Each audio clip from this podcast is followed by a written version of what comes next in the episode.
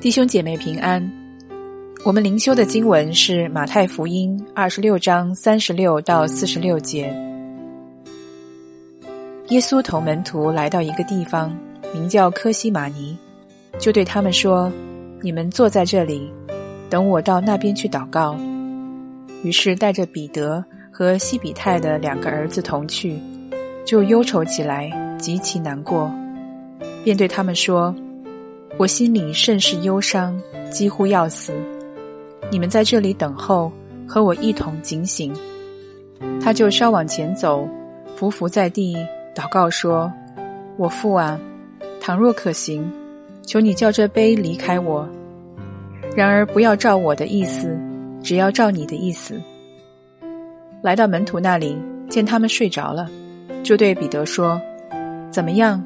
你们不能同我警醒片时吗？”总要警醒祷告，免得入了迷惑。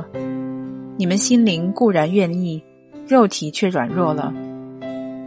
第二次又去祷告说：“我父啊，这杯若不能离开我，必要我喝，就愿你的意志成全。”又来见他们睡着了，因为他们的眼睛困倦。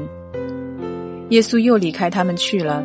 第三次祷告说的话还是与先前一样。于是来到门徒那里，对他们说：“现在你们仍然睡觉安歇吧，时候到了，人子被卖在罪人手里了。起来，我们走吧。看呐，卖我的人进了。”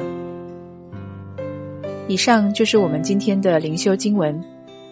接下来，我们一起思考主题：当众人睡着之时。人所能经历最沉重、最深刻的孤单，并不是一个人独处之时，而是在团体中。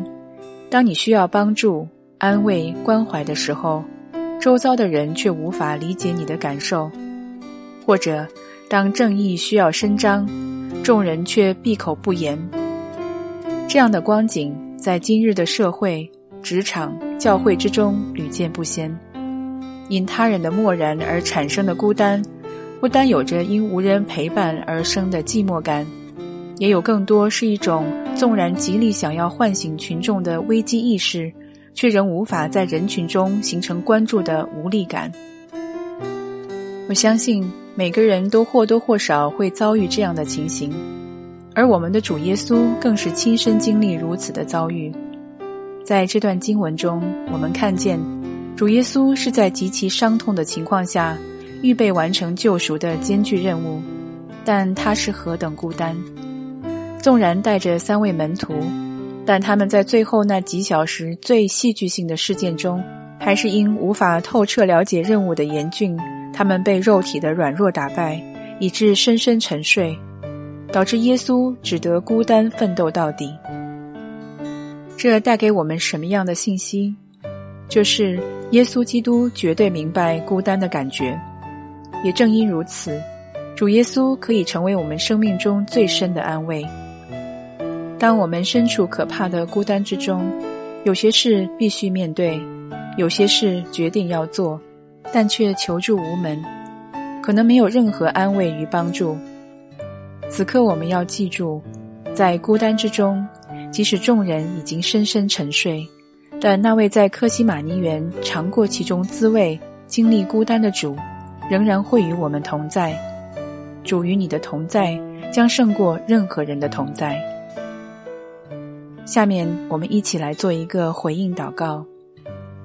天父上帝，在孤单与痛苦之中，我深知我的救主明白一切，我也深信我的救主与我同在，我并不孤单。感谢您的恩典，使我能在基督里与你同行。奉主耶稣基督的圣名祷告，阿门。